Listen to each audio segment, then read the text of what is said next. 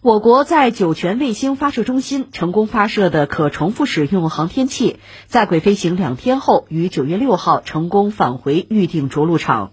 这次试验的圆满成功，标志着我国可重复使用航天器技术研究取得了重要突破，后续可为和平利用太空提供更加便捷、廉价的往返方式。这则消息放在这儿，我觉得首先要表达一个就是庆贺呀、祝贺呀这样一个心情吧。很难得，这是我们有一个在航天领域的突破吧，也是一个标志性的事件啊、里程碑啊，你可以这样讲啊。但是有意思的是，和以往我们关注的新闻不太一样，你不觉得吗？就这个东西到底是什么，你可不知道，这新闻里没有说。所以你看呢，像这个网上，那有的时候大家开玩笑说这个事儿啊。过于先进，无法描述哈，过于先进，无法展示，有点这个意思。这次发射这个东西呢，我们知道它可重复使用，但它到底是个什么？飞船、航天飞机，它没有说。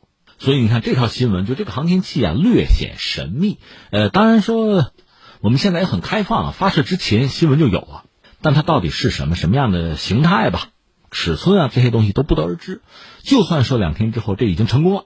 他已经在预定的着陆点着陆了，到底是什么样的，我们依然不清楚。这个我们存疑吧。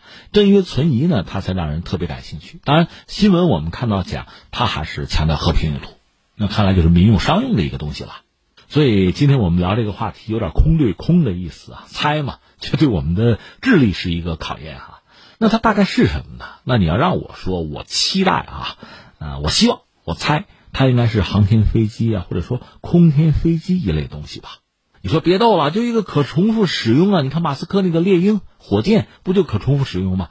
不一码事儿，火箭是运载工具啊，运载火箭它可重复使用，我们也在研究，也在搞这个东西，恐怕我们很快也能搞出来。这是火箭，而现在说的是航天器。不过说到这儿，说说我的这个判断和思考问题的这个逻辑啊。确实，火箭是我们解题的一个方向，所以第一，我们先说这次这个火箭，它用的叫长二 F，就是长征二号系列里边的那个 F 型。这型火箭是老火箭、老兵啊，在我们的运载火箭家族里边，它是屡立战功，它发射过大量的东西，有人的、无人的，就是这个有人飞船也用它发射过，它可靠性非常强。老兵嘛，火箭你都知道是吧？一般说来看，这个长二 F 呢，它这个火箭也是分级的，一级、二级哈。你看，戳在地面上，靠近地面，你可以看到它有四个助推器，这个让它的外形和那个胖五类似，当然胖五更大，长征五号更大啊。那长二 F 呢，它有助推器，然后呢，这个火箭的尖儿那个地方叫头锥啊，它是个整流罩。实际上，你不管是说卫星啊、载人飞船，还是这次这个可重复使用的航天器哈，是在那个整流罩里边，所以你看不见它长什么样子。但是我知道。呃，长二 F 呢？这个火箭的整流罩啊，它最粗能有四米多，就直径四米多，长度可以达到五米多。据说这个罩里边装的那个可重复使用的航天器的尺寸大约是这个状况。至于重量，就载荷是这样的：这火箭你要想让它打得远，那你装的就轻一点；如果这东西太重，它就。相对来说打的要近一点吧，我们讲就是近地轨道吧，近地点二百公里，远地点三百五十公里。在这个状况下啊，它那个载荷八吨多，八点四吨左右是没有问题的。所以我们大概能猜，它装载的这次这个可重复使用的航天器，最大的啊这几个数据，重量八吨多，直径呢将近四米，四米多一点，长度五米左右，呃，这是能装得下。这是我们从长二 F 这个火箭来推。这个神秘的飞行器、航天器大约是这个状况。那你说它可重复使用意味着什么呢？所以我就说它很可能是航天飞机或者空天飞机一类东西。所以第二呢，我们讲讲这个航天飞机啊、空天飞机啊这类的东西，还有什么什么亚轨道飞行器啊等等。其实它最初是谁提出来的？纳粹，纳粹德国提出来的。当时他们想搞一款轰炸机，又不想被盟军拦截啊，速度要快一点，最好在大气层外边，这不就快了吗？一小时打遍全球是吧？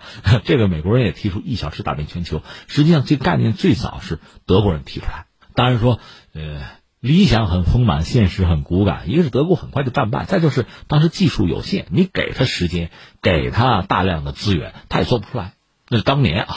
后来就是二战结束以后，美苏冷战。美苏冷战大家走的路子是不一样，而且苏联是压美国一头。一九五七年发射的卫星，然后把人啊，加加林啊。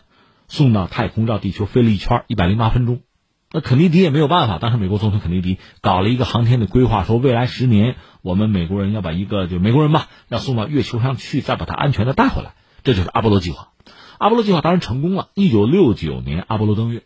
但是后来呢，我们知道肯尼迪是很快被刺杀了啊。后来美国总统是尼克松，尼克松上台之后呢，就有点像特朗普之于之前的奥巴马，他就改变了美国的太空计划，就放弃了阿波罗登月计划，那不再搞了。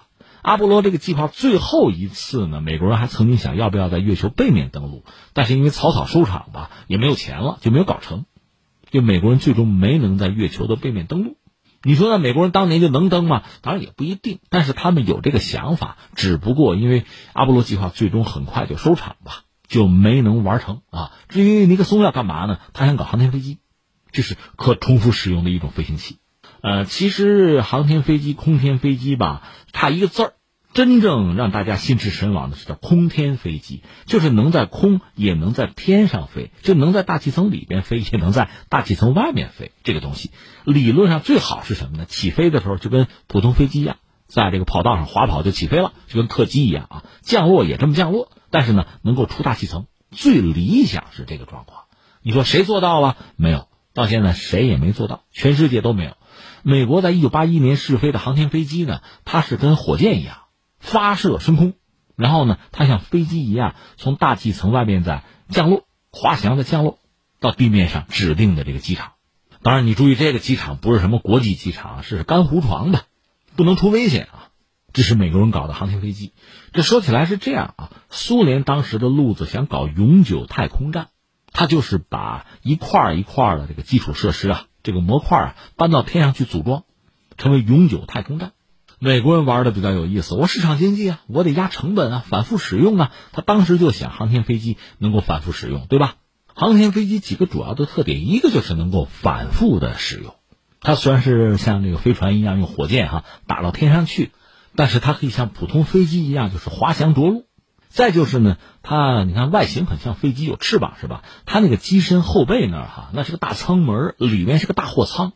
那你说货舱里放什么呀？可以放各种各样的东西啊。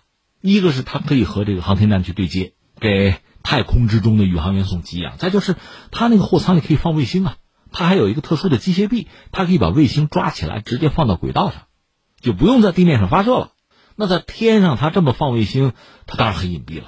另外，你想过没有？他可以把卫星放出去，也可以抓进来啊。比如他把苏联卫星抓住，这样放回到货舱，偷偷就带回地球了。当然，苏联人说别碰我那，我那边炸弹啊。这也许是兵不厌诈，反正双方斗嘛，冷战啊。所以这航天飞机很有特点。后来欧洲人说，我们搞个空天飞机吧，比这航天飞机要小一点，功能要差一点，但是呢，也是这种可以重复使用的东西。这就说到，你看美国，美国搞没搞过永久的航天站呢？也算搞过，他搞过一个天空实验室，后来坠毁了啊。但他搞航天飞机为主。苏联就更有意思，本来已经走了这条路，搞永久的太空站，但是看到美国人搞这航天飞机玩意儿不错哈，我也要有啊，你有我也得有，你行我也行，所以苏联翻过头来又搞这个航天飞机。所以你看，今天搞营销的有句话说什么呢？说过度的竞争本身损害竞争力。苏联当时等于说就转到这个套里去了。美国人搞这个，他也跟着要搞这个。他本来有永久太空站，美国人搞航天飞机，我也搞一个，他就搞了一个比美国更大一号的，叫暴风雪。你想，你这么折腾，这么花钱，谁受得了？你搞双份的嘛，就是竞争到最后损害他的竞争力。他已经丧失了自己的路径啊、节奏啊、目标，就跟着美国屁股后面搞嘛，搞出来了。后来苏联解体了，那这个暴风雪呢，就很悲惨的命运了。呃，航天飞机。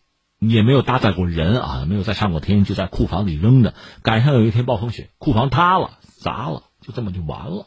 这是说当年苏联的这个航天飞机就这么个命运啊。美国也没好到哪儿去，本想是你看我多聪明啊，我这想法比别人高啊，我这能反复使用啊，我省钱，根本不是那么回事啊。因为你想啊，如果我做的这个火箭或者飞船是一次性的，那我的设计、我的这个材料、我的工艺哈，我怎么搞，这很清楚了。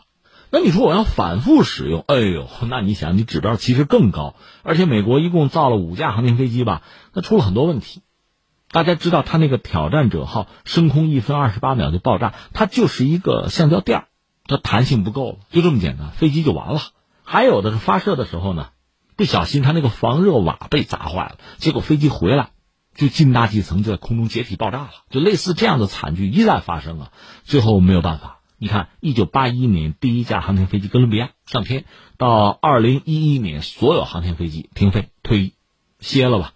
航天飞机一停，那美国人再去太空站就得想办法了，用人家俄罗斯的飞船，搭人家的车，那得掏钱啊。俄罗斯没少要钱呢，所以现在马斯克搞这套东西，龙飞船之类的，这美国人扬眉吐气，总算是不用买俄罗斯的船票了，就这意思。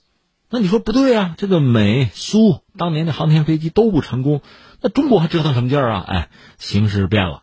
一个我们讲什么呢？欧洲也曾经想搞这个空天飞机，反正也是雷声大雨点小。我记得当年搞那个赫尔墨斯计划都有，最后可能还是钱的问题，技术的问题，再加上需求不足吧，这事情也没有推下去。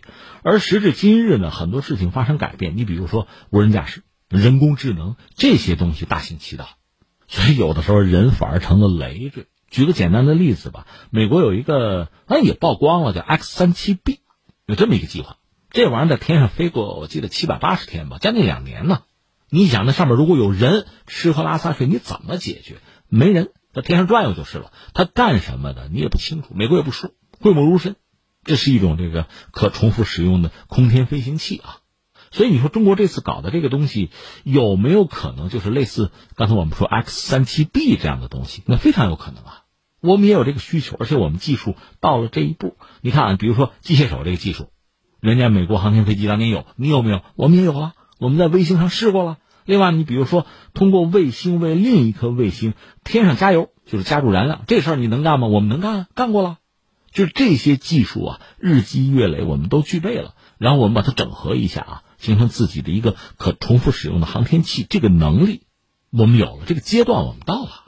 那你说这算军用算民用啊？嗨，我就跟你说一张复印纸，A4 复印纸，这个东西你说它射不射军？它可以射军啊，打个军用文件就射军呢。但是你说那孩子拿它做做算术题，它不就民用吗？有的时候你分不了那么清楚，关键看谁用怎么用，如此而已。你比如说拿机械臂在天上抓一抓这个太空垃圾。这造福人类，这大好事啊，对吧？大善人呐，就这意思。所以我想，我们现在如果说具备相应的技术，有特别明确的需求的话，啊，到这一步，那恐怕是必要的。所以你看，作为一个大国吧，到最终，这些技术啊，你比如永久性的航天站，我们得有。另外呢，做这种就像太空巴士吧，在地面和太空之间可以穿梭，送人员啊，送给养啊。甚至在天上把卫星放置到轨道上，或者说把一些过期的、就寿命接近结束的卫星把它抓住啊，送回到地球去，这都是这种就空天飞行器啊，或者说可重复使用的航天器，它能够承担的工作。只不过呢，我们说到这儿，基本上都是这种猜想和推测吧。最终，可能还需要一点时间，就看这个新闻是不是能够就爆出更多的信息来，或者说我们有机会看一看图片。那时候我们就能够判断它到底是什么。